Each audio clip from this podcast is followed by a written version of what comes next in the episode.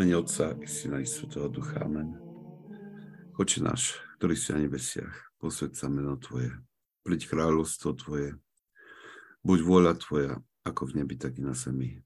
Chlieb náš každodenný daj nám dnes, odpúsť nám naše viny, ako i my odpúšťame svojim vynikom a neuved nás do pokušenia, ale zbav nás od zlého.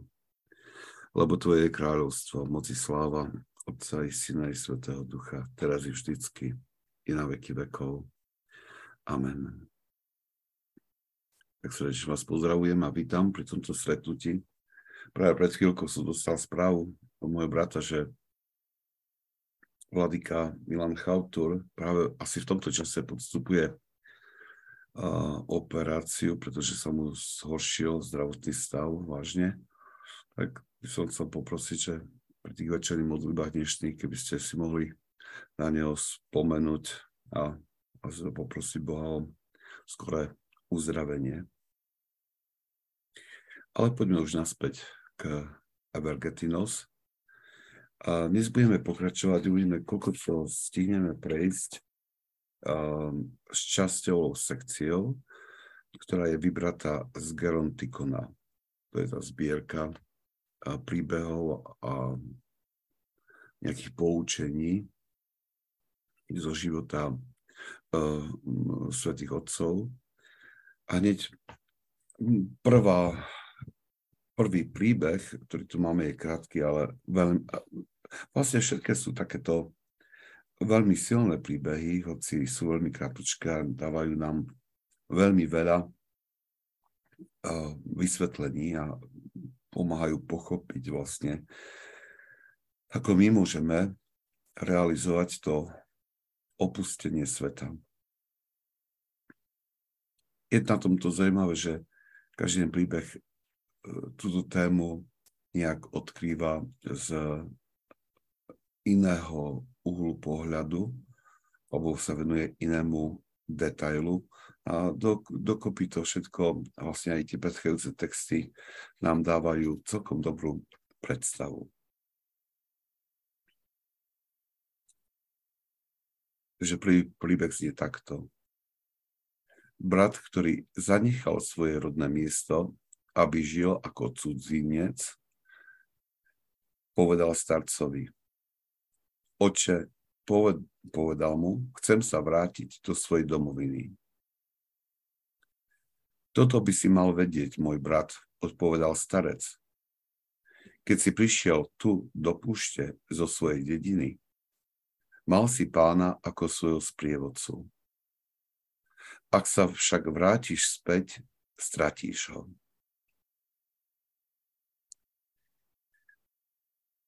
Táto odpoveď starca môže zniesť takú výhradu v našom vnútri, že a za ten starec hovorí to, že vo svete človek nemôže nájsť Boha, alebo Boh nesprevádza ľudí. Ale pravdou je, že keď trošku o tom považujeme, tak e, dokážeme veľmi rýchlo pochopiť múdrosť, ktorá, ktorú, ktorá je vložená do slov tohto starca dôjdeme k uzáveru, že ten mních opustil svoje rodisko, svoju dedinu, kvôli tomu, že ho do púšte hnala láska k Bohu a túžba po spase. Na toto poukázal aj starec vo svojej odpovedi. A preto ho povedal, že kvôli tejto túžbe po, po, eh, po Bohu slúžiť mu radikálnym spôsobom. Čiže tá túžba, to je ako to povolanie, ktoré, ktoré mu milosť vnúkla alebo darovala, do, alebo nejaký spôsob darovala do jeho srdca.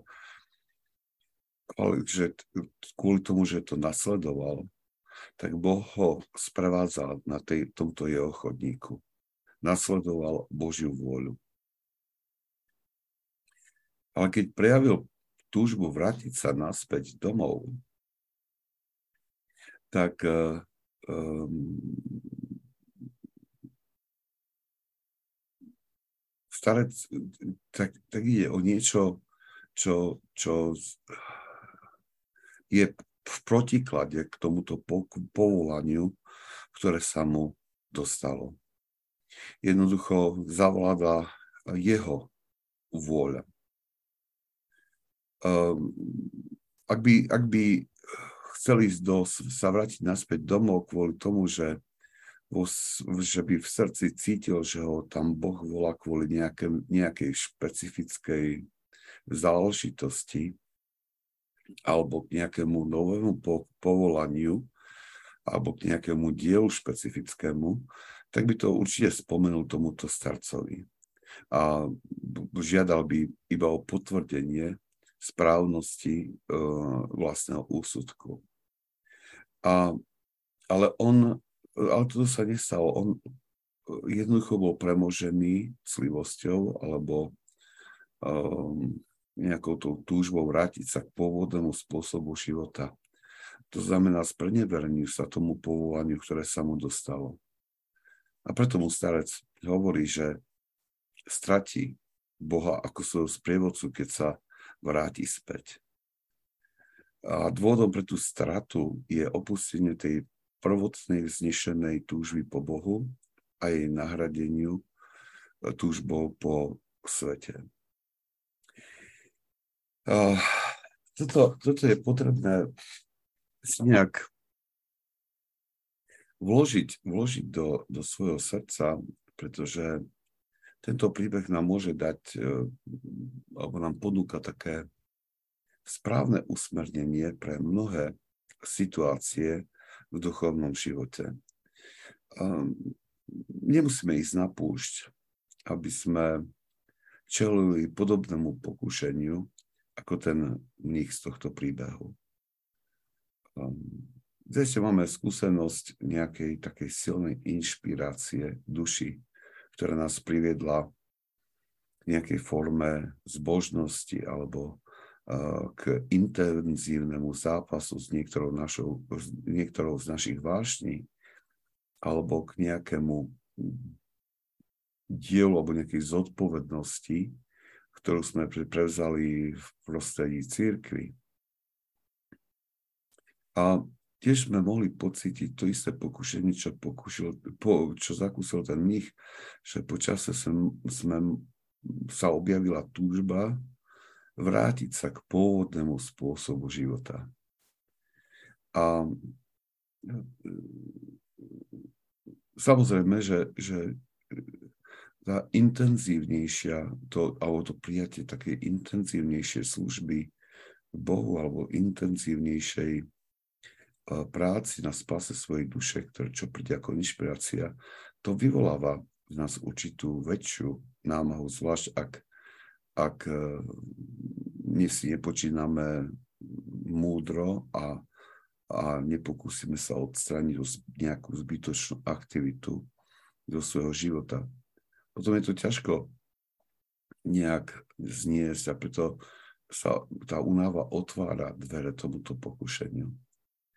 Ale vždy, keď také niečo príde, tak by sme mali veľmi podrobne skúmať, či týmto rozhodnutím alebo nasledovaním tohto túžby, nasledovaní tejto túžby, či, či, či nezrádzame tú lásku k Bohu Ehm, kvôli, kvôli, kvôli nejakej túžbe po tom svetskom pohodlí alebo pôvodnom spôsobe života.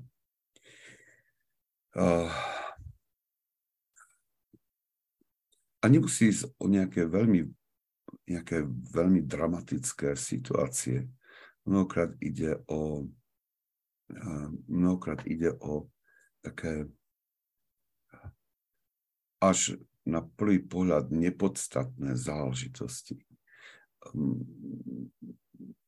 skutočne veľmi, veľmi najčastejšie sa to prejavuje ehm, v tom, keď si stanovíme pravidlo pre duchovný život, pre náš duchovný život, a, ehm, ktorým, ktorým vovádzame nejakú disciplínu do svojho duchovného života A potom počase sa s takou ľahkosťou uh, oddáme, aby sme, uh, s ľahkosťou opúšťame tú úroveň prísnosti, ktorú sme si stanovili. Niekedy vidno to aj tak veľmi počas Veľkého postu, keď na začiatku Veľkého postu si stanovíme nejaké to pravidlo, ako prežíva ten pôst a jeden týždeň, dva týždne to dodržíme a potom, potom si to pravidlo ako si zľahčíme, pretože už sa cítime buď vyčerpaní, alebo tak. Ja nehovorím, že, že nie je možné si to zľahčiť, ale aby sme, aby sme sa vyvarovali, že, že uh, upadneme, že, že sa staneme obeťou nejakého pokušenia, ktoré nás odvádza od uh, nášho rozhodnutia pre Boha. Každú zmenu v takomto poriadku, v duchovnom živote alebo poriadku toho pravidla, ktoré sme si dali. Každú zmenu by sme mali, o každej zmene by sme sa mali porozprávať so svojím duchovným otcom a úvodzovka si na ňo o, si o to vyžiadať požehnanie, či ak, akési dovolenie a, pre túto zmenu. To je veľmi dôležité, pretože ak potrebujeme o tom rozprávať, tak si uh, už pri samotnej formulácii tohto nášho rozhodnutia, alebo dôvodov pre to naše rozhodnutia, si mnohokrát sami uh, uvedomíme, že ide o pokušenie, alebo ide o správnu vec. A mnohokrát ani nedôjde k tomuto rozhovoru s duchovným otcom, pretože už samotná príprava ten rozhovor vyrieši tento problém. A niekedy môžeme byť skutočne, môžeme mať mysel uh, takú, tak trošku zahamlenú, že, že je potrebné potom počuť môže taký i rozhodnejší, aj prísny hlas uh, duchovného otca, ktorý, ktorý, ktorý nás pozbudí, aby sme sa nevzdávali a bojovali ďalej. Po prípade uh, nám pomôže nájsť, ak ak sme boli príliš na seba nároční, alebo sme si zvolili veci, ktoré išli nad rámec našich síl, že nám pomôže nájsť si vhodnejšie pravidlo pre svoj život.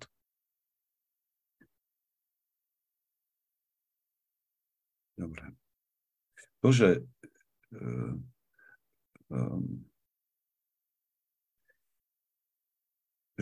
toto stratenie pána ako svojho sprievodcu je,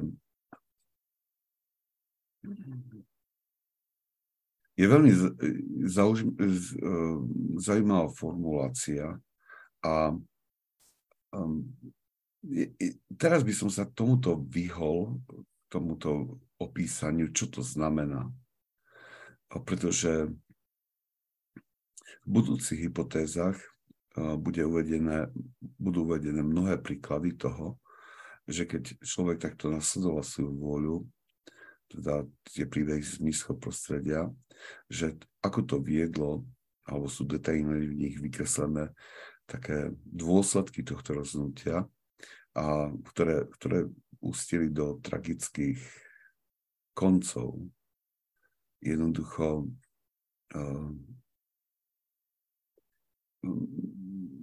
toto opustenie povolania a, a nasledovanie vlastnej vôle viedlo potom k prebudeniu všelijakých vášní, môže viesť teda k prebudeniu všelijakých vášní a v tých príbehoch to potom aj uvidíme, ktoré postupne tak rástli, že i z takých relatívne čnostných mníchov um, sa stali ľudia, ktorí padli na samé dno ľudskej, ľudskej biedy. Tak to by, to, to by som nechal, buď na, na tie, budeme sa k tomu venovať v tých budúcich hypotézach. Veľa príbehov je na tieto, napravené na túto, túto časť. Dobre, ešte teraz chcem ja pripomenúť, že kedykoľvek môžete vstúpiť eh, buď svojim komentárom alebo otázkou, ak máte keď stlačíte to tlačítko v reakciách, zdvihnutie ruky, tak eh, potom vás vyzvem, aby ste, aby ste si zapli mikrofón a povedali buď svoju otázku alebo komentár. Dobre, poďme teda k druhému príbehu, ktorý je veľmi krátky. A znie takto. Mních, ktorý sa ponáhľal do mesta, poprosil starca o požehnanie. Nepohnáhľaj sa s odchodom do mesta, povedal mu starec. Ale usiluj sa vyhnúť mestu a budeš spasený. Úžasná odpoveď, ktorá prezrádza, že ten starec bol skutočným majstrom v duchovnom vedení. A z tohto príbehu je zrejme, že mních neišiel do mesta z vlastnej vôle. Bola to určitá jeho povinnosť. Vždy bol nejaký mních z monastiera, ak bolo potrebné niečo zariadiť, vybaviť alebo kúpiť nevyhnutné veci pre monastier, tak vždy bol povolený nejaký mních, aby, aby to išiel zariadiť, tieto veci. A volalo sa to, že to je jeho poslušnosť. Čiže niečo, čo, čo mu bolo dané ako príkaz. A v takomto prípade išiel za svojim duchovným otcom a požiadal to požehnanie pre túto úlohu. Vlastne žiadal požehnanie pre všetko, čo, čo sa chystal robiť. A tento mních, keď prišiel poprosiť svojho duchovného otca požehnanie, tak bolo na ňom vidieť to, že sa ponáhľal do mesta. Toto je tom príbehu to kľúčové, čo vyvolalo tú odpoveď alebo poučenie tohto starca. Mních um, bol zjavne potešený, že dostal túto úlohu. A, a bolo z jeho náhlivosti bolo vidieť, alebo sa dalo čítať, že sa veľmi teší že môže ísť a navštíviť mesto. Preto starec mu ho nabáda, aby um, sa vyhol mestu. To neznamená to, aby, aby nenaplnil príkaz, ktorý bol daný, ale ide skôr, išlo, ide skôr o radu, aby nedovolil svetu vniknúť do jeho vnútra viac, než si to vyžadovala jeho úloha um,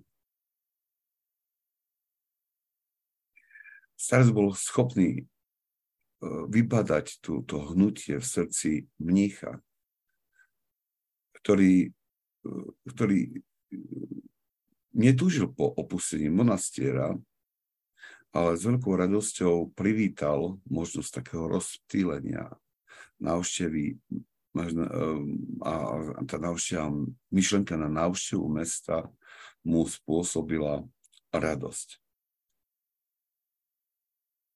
A to bolo dosť, dosť nebezpečné, lebo aj v tomto, aj keď fyzicky neodchádzal, to hnutie spôsobilo, že vnútorne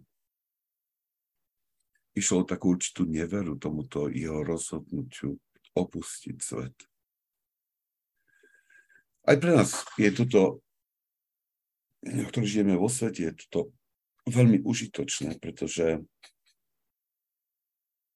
um, aj keď sa nemôžeme uh, vyhnúť um, takým mnohým impulzom, ktoré prichádzajú zo sveta kvôli našim povinnostiam a zodpovednostiam, predsa len sme povolaní, aby sme mali pod kontrolou naše zmysly.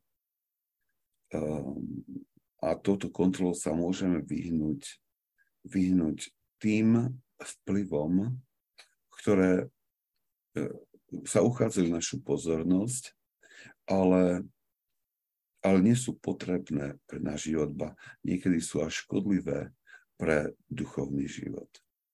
Um, takou naj, najlepšou alebo najčastejšou, najčastejším príkladom alebo najľahším príkladom je, sú predovšetkým mass media, kedy sa slobodne uh, môžeme rozhodnúť nedovoliť uh, vplyvom, ktoré prichádzajú cez tie programy zasievať rôzne vyrušujúce myšlienky do nášho vnútra. Preto si veľmi múdro si počínajú tí, ktorí si starostlivo vyberajú, čo budú pozerať, alebo tí, ktorí sa televíziou úplne zrieknú. A to je iba jedna oblasť, ktorej, kde by sme mali venovať svoju pozornosť a nemali by sme sa ponáhľať mať na týchto aktivitách svoju účasť. Môže by stalo za to vlastne i v zmysle tohto príbehu pouvažovať, že ku ktorým veciam sa ponáhľame. Ktoré veci zo sveta spôsobujú také potešenie, že ako si rýchlo uh, sa ponáhľame ich naplniť. Ktoré sú to tie aktivity. A ak, ich, ak, ak to dokážem definovať, tak potom by bolo dobre sa pozrieť na to, že akého charakteru sú. Či nám to pomáha k spase, alebo nie. Či nám to pomáha k zdraviu duše, alebo nám spôsobuje, e, alebo tie, tá aktivita spôsobuje nejaké zranenie duše. To je veľmi dobre takéto cvičenie. Aj, aj je to dobré na také napomáha to potom nám s ľahkosťou um, rozlišovať tie všelijaké myšlienky, ktoré prichádzajú do našej mysle. Dobre. Poďme teda tretiemu príbehu. To je veľmi zaujímavý, aj taký trošku vyrušujúci. Znie takto. Jeden zbožný mních mal veľmi chudobnú matku v meste. V čase hladomoru preto vzal pár bochníkov chleba a vybral sa do mesta, aby ich dal matke. Keď bol na ceste, počul hlas, ktorý sa opýtal. Kto sa stará o tvoju matku? Ty alebo ja? Mních rozpoznal božskú moc hlasu Padol na zem a povedal, Ty, pane, ty sa staráš o nás všetkých. Potom vstal a vrátil sa späť do svojej cely. Po troch dňoch ho navštívila jeho matka a povedala, Nejaký mních mi dal trochu pšenice, vezmi si ju a urob pár bochničkov chleba, aby si sa posilnil. Ako náhle mních počul matkine slova, začal oslovať Boha a jeho srdce sa naplnilo ešte väčšou nádejou. S Božou milosťou ešte viac pokročil v každej čnosti.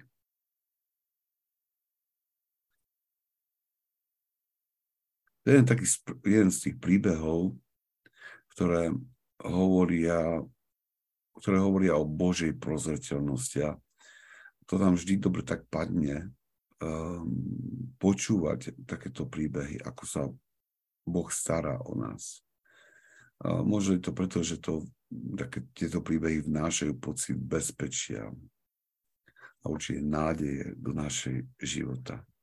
Ale predsa len tento príbeh môže vyvolať nejaké otázniky a veľké otázniky.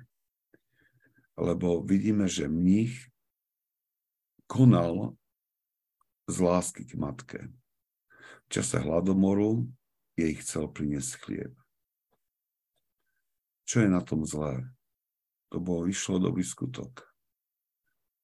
Ale napriek tomu ho Boh na ceste zastavil a položil mu tú otázku.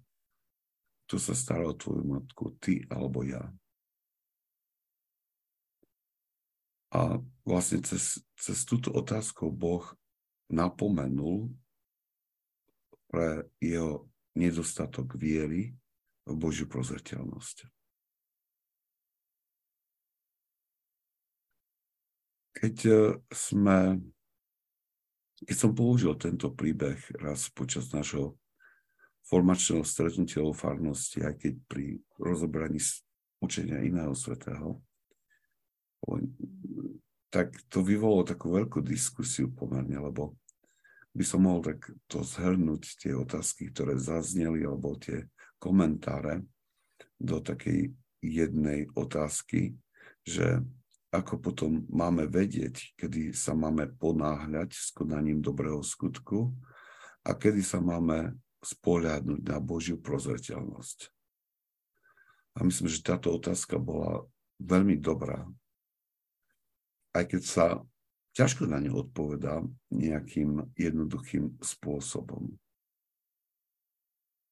A myslím, že kľúčom je práve táto ten titul našej tejto hypotézy, 15. hypotézy, ktorú, ktorú teraz rozoberáme, a ktorý znie takto, že,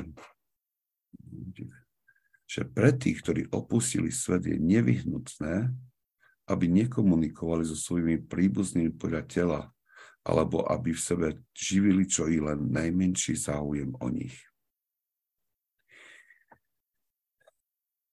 Tí, ktorí boli povolaní do tohto nízkeho stavu a k tomu radikálnemu opusteniu sveta, tak tí um,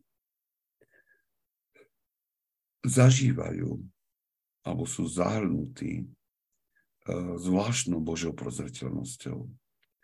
A vidíme to v živote celého zástupu svetých Svetý Izak Sírsky to zhrňa pekne um, vo svojich homiliách, kedy na viacerých miestach hovorí, že ten, ktorý sa takto rozhodne rozísť so svetom kvôli Bohu uh, a zaoberá sa výlučne duchovnými vecami, bude, mať, bude o neho postarané, bude postarané všetky jeho telesné potreby bez toho, aby na to pomyslel. A hovorí, že Boh sa o neho postará v miere jeho vytrvalosti a vážnosti jeho potreby. Ehm, tie príbehy, ktoré, ktoré môžeme nájsť ehm, otcov púšťa v živote svetých, ehm, skutočne hovoria o, o tom, že ako Boh sa stará a znovu tá starostlivosť sa neprejavuje teraz nejako nejakej zbytočnej hojnosti, ale, potrebu, ale prejavuje sa v tom, e, v tej miere, ktorú človek skutočne potrebuje.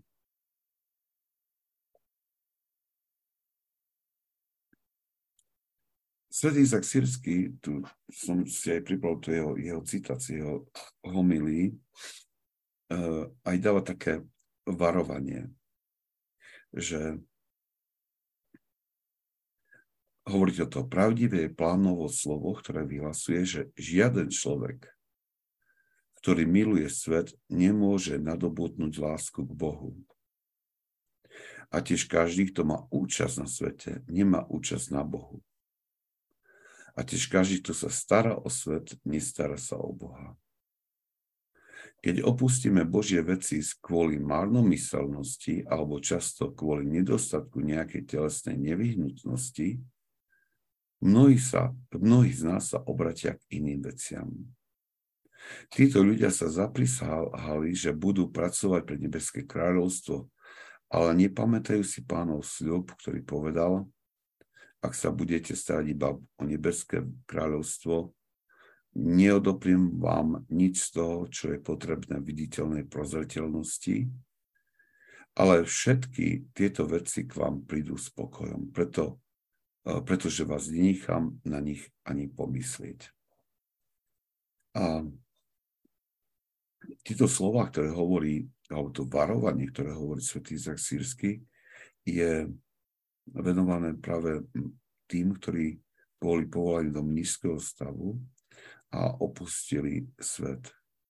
Hovorí, že ak toto sa urobilo, um, ak tento krok sa urobil, ale zas, zostala v človeku láska k svetu, tak potom táto láska k svetu nemôže uh, zabrániť človeku nadobudnúť lásku k Bohu.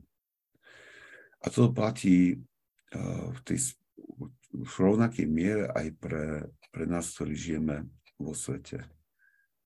Um, zaiste nie v takej radikálnej polohe, ako to je uvedené v životoch svetých, ale predsa len keď v našom živote je viditeľná tá láska k svetu a k veciam z tohto sveta, ak toto prevláda v našom srdci, tak potom uh, len ťažko, len ťažko, je nemožné, aby sme nadobudli skutočnú lásku k Bohu. Postupne sa stane aj, aj to naplňanie Božích prikázaní veľkou ťarchou i samotné to samotné náboženstvo mnohokrát. Svetý Izak Sirsky preto e, v týchto slovách aj odkrýva alebo dáva nám pochopiť dôvod, prečo Boh zastavil toho mnícha, ktorý išiel vykonať dobrý skutok, išiel sa postarať o svoju matku. E, išlo to také varovanie z hora, ktoré poukázalo na to, že e, nemá, že jeho dôvera Božiu pomoc nie je, nie je dostatočná ale tiež bol to varovanie alebo napomenutie, že veci tohto sveta ho pohltili natoľko, že zabudol na dôvod, prečo odišiel na púšť.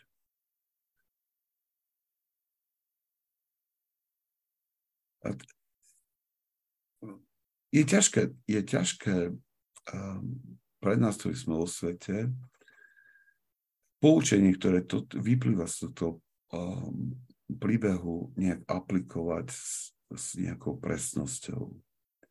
Uh, je ťažko pre nás rozlišiť, že kedy máme konať a kedy máme uh, ponechať veci na Božiu prozreteľnosť.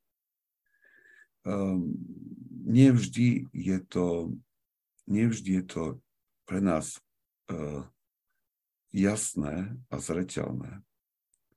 Ale v rámci tohto rozhodovania, um, ako sa zachovať v niektorých situáciách alebo pri niektorých rozhodnutiach, tak tam je taká, také hlavné kritérium pre spoznanie, čo je správne, by mala byť otázka, alebo by mala byť táto otázka, že prospoje mi to k spase. A teraz ak tento zamýšľaný dobrý skutok odvádza človeka od sústredenia na Boha a sústredenia na Božie veci, tak potom tento skutok je iba zdánlivo dobrý a nie je pre človeka osožný a, a, ne, a rozhodne ho nemôže človek považovať za naplnenie Božej vôle. Um, to je, je to niekedy ťažké rozhodovanie, pretože um, i v tej našej formácii duchovnej uh, v posledných desaťročiach sa veľmi prisvúkuje tá, tá akýsi ten aktivizmus, nejaká tá konanie dobrých skutkov a tak ďalej, ale pritom sa zabúda Eh, poukázať eh, na to, že máme dobre rozlišovať, či ten aktivizmus náhodou nezabíja ten vnútorný, náš vnútorný život s Bohom. Pretože je veľa vecí, ktoré môžeme robiť a, a, a budú to dobré veci, ale i tieto dobré veci môžu byť pre nás nebezpečné, ak nás vedú od toho, čo je cieľom nášho života a tým je Boh. Ja poznám jednu ženu, ktorá a, akože veľmi zbožná, túžiaca po spáse, túžiaca po duchovnom živote a, a to ju a, nejak to je napomohlo, že keď ju oslovili, aby pomohla v jednej kresťanskej organizácii, ktorá je zameraná na pomoc bezdomovcov, aby Kioslovia by im tam pomohla, tak s tým veľmi súhlasila a usporiadala svoj život tak, že by, že by mala na tú pomoc uh, čas.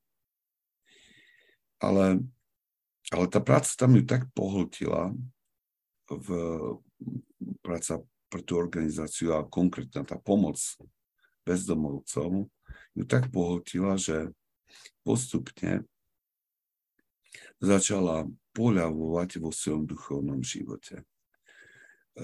A, a ani si to neuvedomila, pretože bola naplnená tým pocitom, že koná veľké dielo. A, a skutočne prinášala veľkú obetu a, a, a tiež mnohí, mnohí ju za jej obetu Ehm, chválili a, a nejak aj vyzvihovali, že je ženou také veľkej viery, že bola schopná sa takto obetovať. Ale v skutočnosti, čo sa stalo v jej vnútri, bolo to, že kvôli veciam tohto sveta opustila Božie veci. To znamená, že ak my rozlišujeme, teda, rozlišujeme, čo, kedy konať a kedy nechať Božiu prozreteľnosť konať, tak toto by malo byť kritérium, ak, ak ma nejaká vec vzdialuje od tej jednoty s Bohom, že aj keď ide o dobrú vec, dobrý skutok, ale, ale vyháša to môj vnútorný život s Bohom, tak v tom nie je spožehnanie. Toto, toto nie je Božom zámere. V Božom zámere je to, aby my sme vstúpili do tej intimnej jednoty s ním. A myslím si, ak toto je takou motiváciou pre nás, a prečo niek- povieme niektorým dobrým veciam, dokonca dobrým veciam svoje nie, len kvôli tomu, že si chránime tú intimitu s Bohom. Ja som presvedčený, že Božia prozreteľnosť nahradí tú, to, tú malú pomoc, ktorú my dokážeme vtedy nejakým spôsobom poskytnúť nejakým jeho vlastným spôsobom. Pretože jeho voľou je predovšetkým spása ľudskej duše. Smedí po našich dušiach. Smedí po tom úzkom tom kontakte, ktorý máme. A ak je toto našou prioritou, tak potom um, on sa postará, tá jeho proze, Božia prozretelnosť bude veľmi zrejma v našom živote. Ale znovu hovorím, nie je to vždy jednoduché to rozpoznať. Preto pri niektorých veciach, ktoré sú takého vážnejšieho charakteru a, a, a je potrebné spraviť nejaké rozhodnutie pre nejakú aktivitu, je dobré sa o tom porozprávať so svojím duchovným otcom, um, ktorý pozná naše srdce, dôverne pozná naše srdce a, a, a môže, sa, môže sa stať, že nás bude varovať rovnakým spôsobom, ako Boh varoval toho mnícha z príbehu. Ale nie je to nie je to jednoduché v tomto, v tomto ohľade tí, ktorí urobili to radikálne rozhodnutie pre Boha, to majú oveľa napriek, napriek všetkej tej ťarche radikálnosti, majú to ľahšie v tom zmysle, že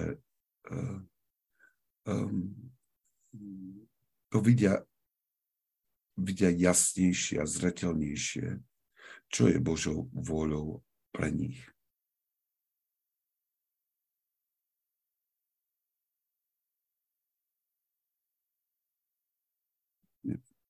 Žiadne otázky, komentáre? Nie je to vyrušujúce? Náročné. Dobre. Tak poďme štvrtému príbehu, ktorý je rovnako trošku, môže byť trošku vyrušujúci. Jeden mních, ktorý žil v skýte, mal syna v dedine. Stalo sa, že jeho syn bol uväznený autoritami. Matka chlapca mu o tom dala vedieť a prosila ho, aby napísal guvernérovi, aby ho oslobodil. Keď dostal tento odkaz, mních sa spýtal posla. Ak pustia môjho syna, neuväznia namiesto neho niekoho iného? Celkom určite. Potom Aký je v tom užitok, spýtal sa znovu mních. Ak jeho oslobodenie priniesie radosť zo srdca jeho matky, ale priniesie smútok do srdca druhej. Je, je teraz, prvne, než pôjdeme k tomu príbehu, je najprv dôležité si uvedomiť, že sa hovorí o mnichovi, ktorý mal syna v dedine teda to správne chápať s tým, že mnohokrát uh, sa stávalo to, že um, v tých časoch púštnych otcov, že keď uh, rodičia vychovali svoje deti do tej dospelosti, buď sa oženili, alebo už sa boli schopní sa po srdcami a cítili v sebe povolanie k nízkemu stavu, tak vlastne po nejakom dohode, akom manžel s manželkou sa buď obaja, alebo jeden z nich sa odišli a stali sa, vstúpili do monastiera, stali sa mníchmi alebo mníškami. Toto bola, bož, toto bola nejaká, bola takáto pomerne, pomerne mm, bežná, bežná záležitosť. Tak to len kvôli tomu, aby ten príbeh nevyvolal nejaké, nejaké pohoršenie príbehu sa, v príbehu sa nehovorí nič, či ten jeho syn bol vinný alebo nevinný. To ani nie je také podstatné, lebo hlavné posolstvo tohto príbehu je, poukazuje na niečo úplne iné. Myslím si, že je ťažké predstaviť si stav srdca otca, ktorý bol požiadaný, aby využil alebo, alebo aby použil tú povesť svetého muža a takto ovplyvnil rozhodnutie guvernéra. Um, no, pre pochopenie jeho reakcie musíme, uvedomiť, musíme si uvedomiť, že e, ten, ten hlavný dôvod, ktorý ho viedol k nečinnosti, aj keď išlo jeho syna, bol, ten, eh, bol to, roz, to, ten, to rozhodnutie k radikálnemu rozchodu so svetom, keď vstúpil do nízkeho stavu. Už sa nechcel miešať do veci sveta, kvôli, eh, ktorý kvôli Ježovi Kristovi, kvôli Bohu opustil.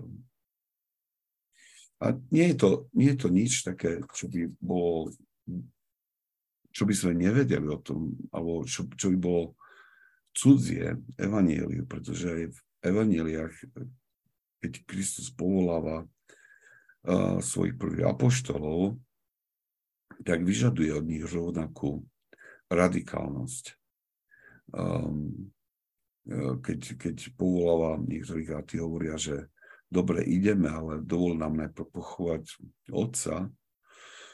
A tak Kristus na to odpoveda dosť by som povedal, že až, až surovým spôsobom hovorí, že poď za mnou a nechaj, nech si mŕtvi pochovávajú mŕtvych. Apoštoli Peter, Ondrej,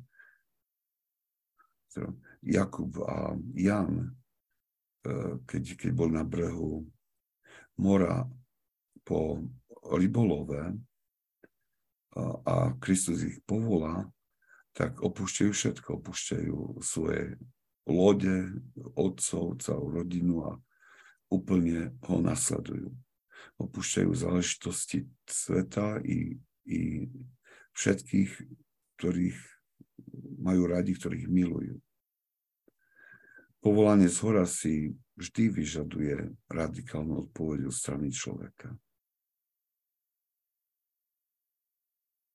A znovu aj ehm,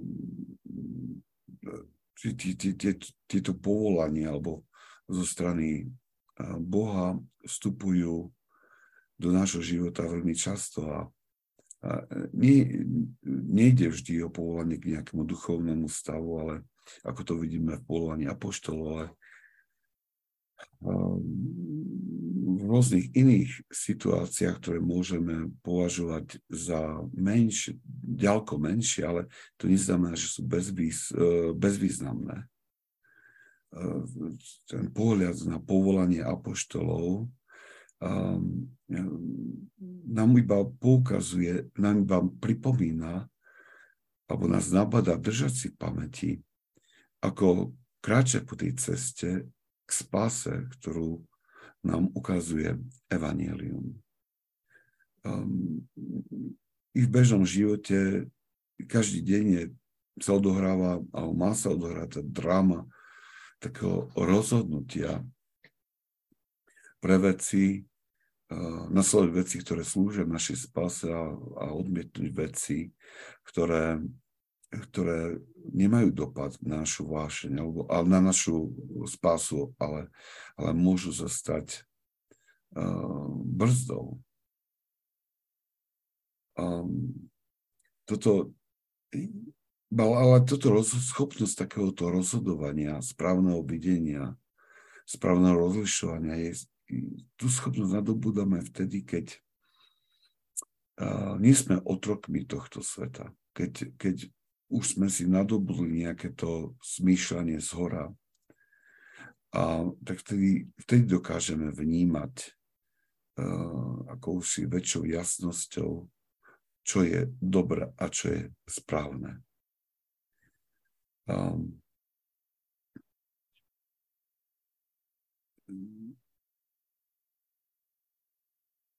Svetý Gans Brenčilak si uh, spomenul tie, ktorí pred pár mesiaci sme rozprávali o tom. Uh, on hovoril, moment, hej, že on hovoril to, že ak človek je uh, rozptýlený a uh, naseknutý svetom, tak stráca sústredenosť na Boha a to prináša veľké dôsledky. Hovorí, tak hovorí toto. Rozptýlený život plný starosti tohto sveta robí človeka slabým a hlúpým, akým bol ten, ktorý veľa jedol a pil, myslím s tým z Evangelium toho boháča. Takýto človek je priviazaný k zemi, zaneprázdnený iba márnymi a dočasnými záležitostiami. Služba Bohu sa stáva druhoradou pre rozptýleného človeka. Každá myšlienka na túto službu sa mu zdá divná, nepriťažlivá a nesmierne ťažká. A ak toto, toto si takto uvážime, tak e, tá odpoveď toho, toho mnícha, ktorý, aj keď išlo jeho vlastného syna, uh, rozhodol sa nevstúpiť do záležitosti sveta, ktorý opustil. A to neznamená, že nemal nejakú bolesť, že ho to nebolelo, ale odolal tomuto pokušeniu vrátiť sa do sveta a mať účasť na veciach tohto sveta. Aj keď išlo jeho vlastného syna. A toto môže byť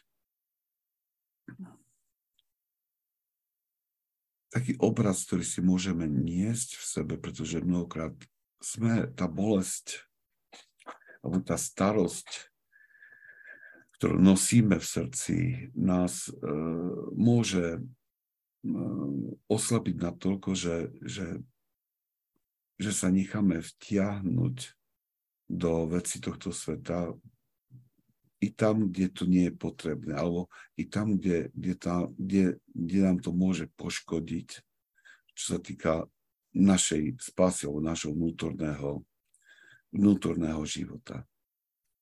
A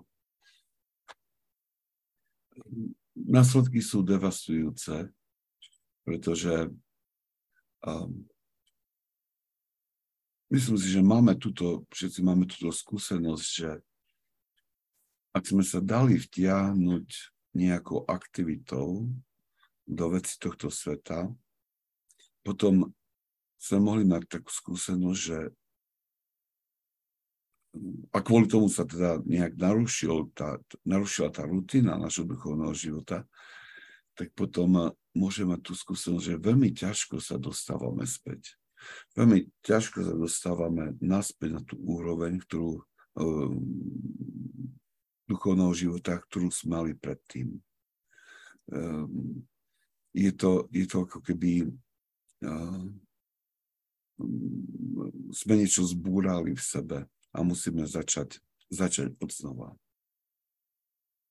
Neviem to lepšie, nie, nie lepšie vysvetliť, ale um, to je, a za, a za dobrý príkladom je to, že keď ideme na dovolenku a proste na 10 dní, uh, aj na 10 dní alebo ich celé na týždeň, a, a relaxujeme a skutočne si sa otvoríme pre, pre iný štýl života počas toho týždňa, menej oddychu, nejakého relaxu. A potom sa vrátime naspäť. A zvlášť, keď sme počas dovolenky nejak zanedbali tú rutinu v duchovnom živote, oj, to je, to je bieda, to je potom tak ťažko niečo začať, znovu začať to, čo sme predtým vlastnili a a cítime aj také, mm, takú, také, takú prázdnotu určitú v sebe. Um, myslím, že to takto dobre vykresluje následok tie, toho rozptýlenia. Ale skutočne pre nás vo, on, že je to, je to ťažké pre nás vo svete, lebo potrebujeme nadobudnúť to umenie správneho, správneho rozlišovania.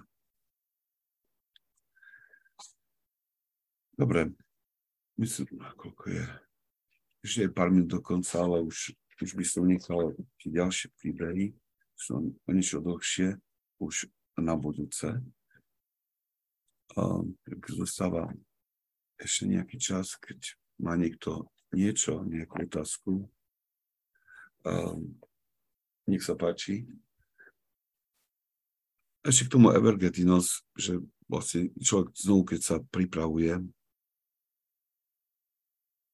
na to, na to naše stretnutie, keď a uvažujem nad tým, čo je, čo je povedané, tak a, a vlastne už neviem, vlastne som už niečo dopredu, som o niečo dopredu, alebo sa prekujem dopredu na tieto naše stretnutia. Um, tak stále ako keby nadobúdam stále väčšiu a väčšiu nejakú lásku k tomuto dielu, alebo vnímam to veľké požehnanie, ktoré z toho vyplýva, pretože Ehm, skutočne každá oblasť duchovného života je v Evergetíne uh, nejak detailne vysvet, uh, vysvetlená. Že je to úžasná takáto pomocka pre duchovný život. Um,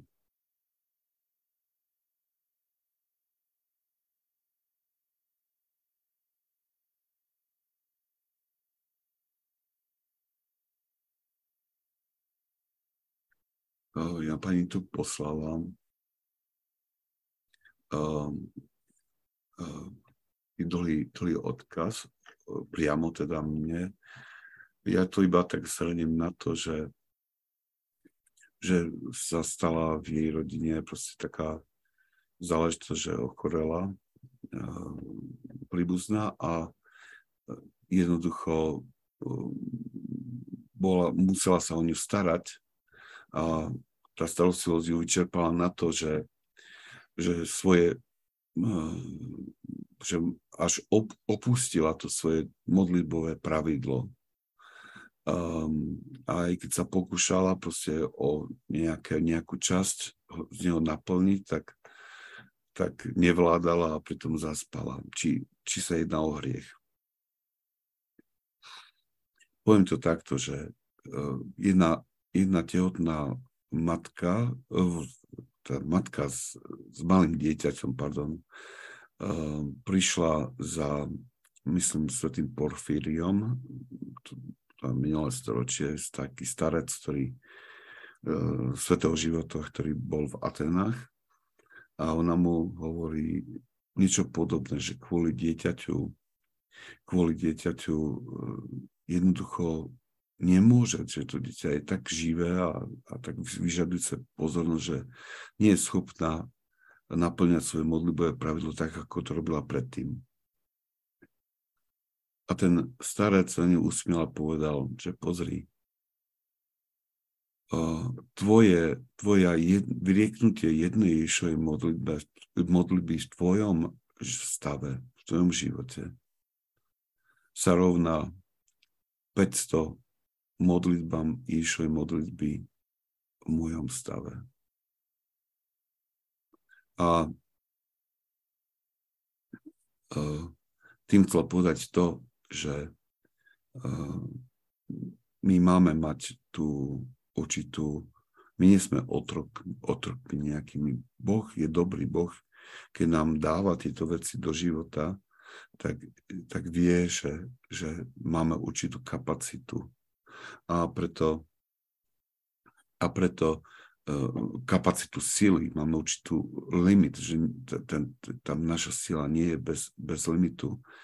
A preto, ak my urobíme len, čo len to minimum, čo len to, tu Ježišo, jednu, vyrekieme tú jednu Ježišov modlitbu s túžbou byť spojený s Bohom, tá jedna Ježišova modlitba môže mať takú veľkú silu, že náhradí, ako on hovoril, 500, jeho 500 Ježišových modlitieb. Takže, uh, takže ja by som, ja by som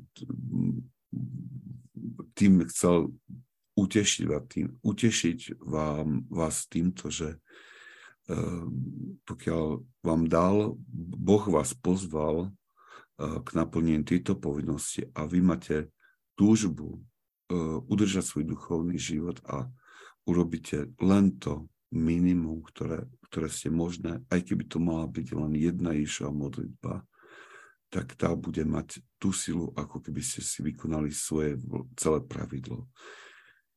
Je pravda to, že uh, toto, toto, to, túto duchovnú zákonitosť nesmieme zneužívať. To znamená, že ak sme unavení z iných dôvodov, než ako je takýto, sme unavení z dôvodu, že, že sme premrhali svoj čas uh, nepotrebnými aktivitami, tak toto pravidlo zase nemá, nemá e, túto platnosť, neplatí to. E, platí to pri tých výnimočných príležitostiach, kedy, kedy jednoducho vidíme, že toto je naša zodpovednosť, toto musíme spraviť a nie je tam iná žena, iná možnosť, tak potom vám to pravidlo platí, že ponúknuť Bohu to, čo, čo môžeme mať.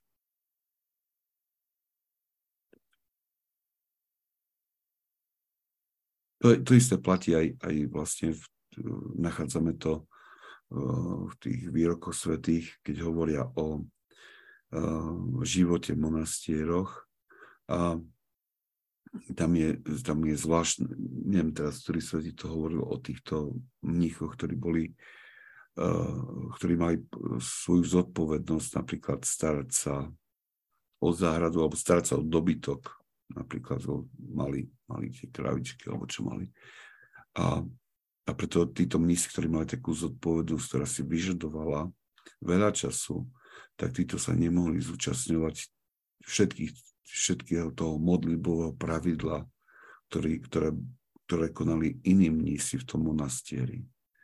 A tam sa píše to, že ten, kto komu bola daná zodpovednosť, o poslušnosť, starať sa o veci, ktoré mu znemožňujú, alebo napríklad ale aj tí, ktorí sa starali o kuchyňu, ktorí boli zodpovední za varenie, že ktorý, ktorý, ktorým jeho poslušnosť, ktorá mu bola daná predstaveným, zabraňuje sa zúčastniť na všetkých uh, tých bohoslužbách, potom, potom uh, dobre vykonané tie, tie, potom vykonanie tých zvyšných modli, modlitieb, ktoré, na ktorých sa zúčastňuje, plne nahrádza uh, alebo prináša rovnaké požehnanie ako naplnenie celého pravidla. A to je, myslím, že ten Porfirius to povedal aj tej, tej, tej žene, tej matke, o ktorú som spomínal, že v jej prípade jej prípade tá jedna Iša modlila bude mať rovnakú silu a priniesie rovnaké požehnanie ako naplnenie celého pravidla. Dobre. Tak sa držte, stretneme sa znovu s tými, ktorí prichádzate na pole, tak v pondelok. No, um, teším sa na to stretnutie. Príjmite požehnanie. Požehnanie pánov, nech vás jeho milosť a lásko teraz je vždycky na veky vekov. Amen. Svetí otcovia, prosím Boha za nás. Amen.